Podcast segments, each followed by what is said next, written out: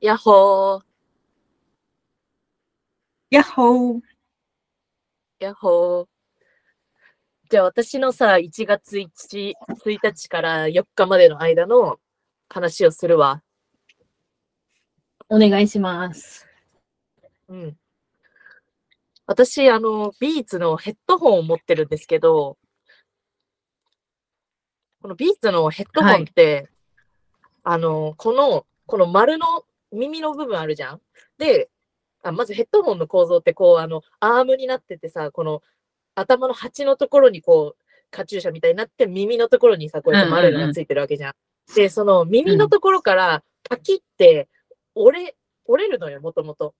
わかるかなこれ、はいはい、収納できるようにね。収納がさ、この、なんかそのね、このカチューシャ部分のところにこうやって収納ができるようにパキッとなるようになってるわけ、このビーツっていうのが。なんだけど、内側に折りたためるでいい言葉で説明そするそうそう。そう。で、それを過信しすぎて、うん。こその、もうパキっていうのを思いっきりやっちゃったの。そしたら、このビーツのこの割れ目からもう全部中身がもう見えちゃうくらい壊しちゃったのね。自分で自ら。1月の2日です、それ。それをえやってしまいまして、あ、また取れちゃった。で、なんかそれをやってしまいまして、だからもう、あの修理に出さないといけないっていう風になって、その1月2日割っちゃった瞬間にアップルストアとか行ったの。うん。けど、やっぱりあの予約をしないと無理ですって断られちゃって、 Beats。うん。あの、アップルストアの修理サービスってやっぱり当日にそのまま行けるやつじゃないから、めちゃくちゃ断られちゃって、そうもうその日無理ですって言われたの。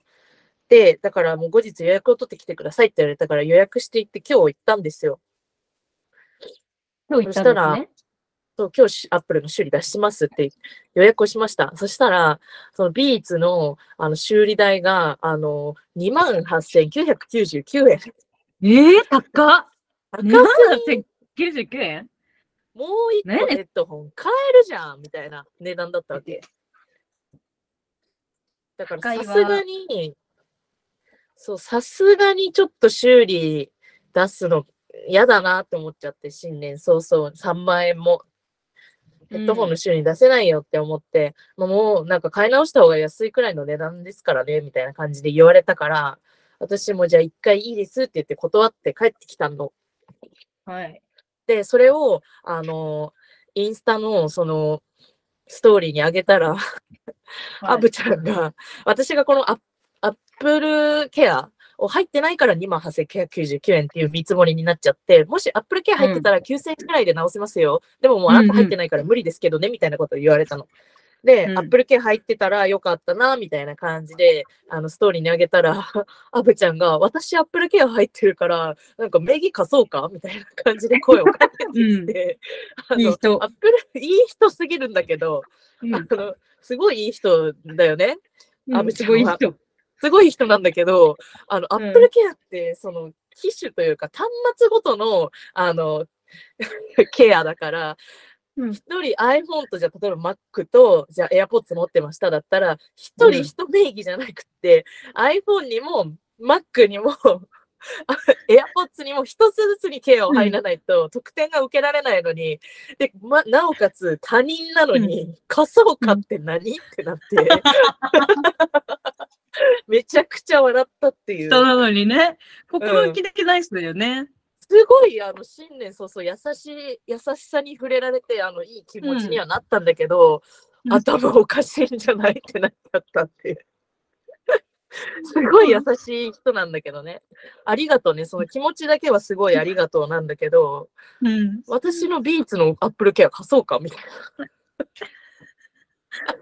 iPhone ね。iPhone。な。うん。iPhone の貸そうかみたいな。ライブのチケットじゃないんだからさ、無理なのよ、そんなの。っもう、え、ていう話そのでした。一名義っていうの知りませんで、あ、一名義、一アップルケアだと思ってたの。違うのよ。一人いっぱい一ケ端末持っ。てたら、お得だよ、みたいな。違うのよ。ケア、うん端末ごとにケアが必要なんですよ。実は。残念でした。すいません。はい。